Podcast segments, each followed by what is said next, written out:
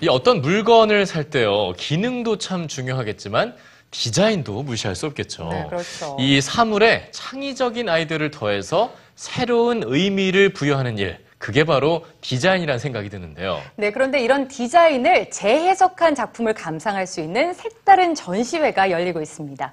윤정호 문화캐스터가 다녀왔습니다. 풍경화인 줄 알고 작품에 다가가니 점점 거울로 바뀌어 내 모습을 비춥니다. 마트에서 식료품을 나르는 카트는 탈 것으로 변신했습니다. 카트에 장착된 좌석에 앉아 전동 드릴을 누르니 그럴듯한 이동수단이 됐습니다. 기계 부품처럼 보이는 이 물건들은 알고 보니 차를 마시는 데 쓰는 닭입니다. 전시장에서는 이렇게 우리에게 익숙한 사물이 하나의 참신한 디자인 작품으로 재탄생되는 과정을 엿볼 수 있습니다. 국제 디자인계가 주목하는 김영나, 잭슨 홍 등 10명의 우리 디자이너들이 장르를 넘나들며 색다른 디자인을 선보이는데요.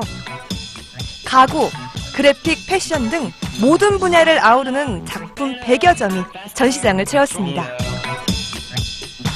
관객들이 기존의 디자인이라고 생각을 하면 사용성, 기능성, 그리고 뭐 가격 같은 것을 많이 생각을 하시는데 이번 전시에서는 그 디자인의 스펙트럼에 대한 어떤 다양한 장르들을 충분히 어, 열린 시각으로 바라보셨으면 좋겠습니다.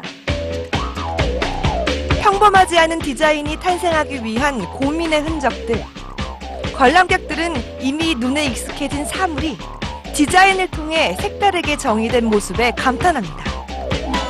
네, 여러 다양한 작가들이 그 새로운 재질과 어, 다양한 방식으로 자신의 생각을 재밌게 구현하는 게 상당히 흥미로웠습니다.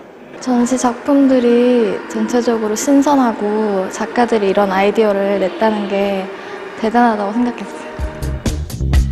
무심한 사물에 생명을 불어넣은 독창적인 디자인 작업들이 신선한 감동을 주고 있습니다.